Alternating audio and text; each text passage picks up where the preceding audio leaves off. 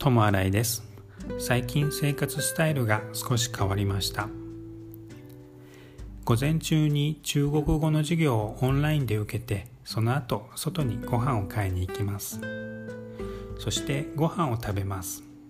ご飯を食べた後に今まではすごい眠気が襲ってきてそのまま昼寝をしてしまうということが結構あったんですけど最近はその代わりに外に出て歩くようにしております。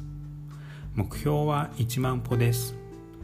ポッドキャストを聞いたりあと途中で亀にご飯をあげたりそんな感じで歩いていると結構1時間40分ぐらいで1万歩に達成します。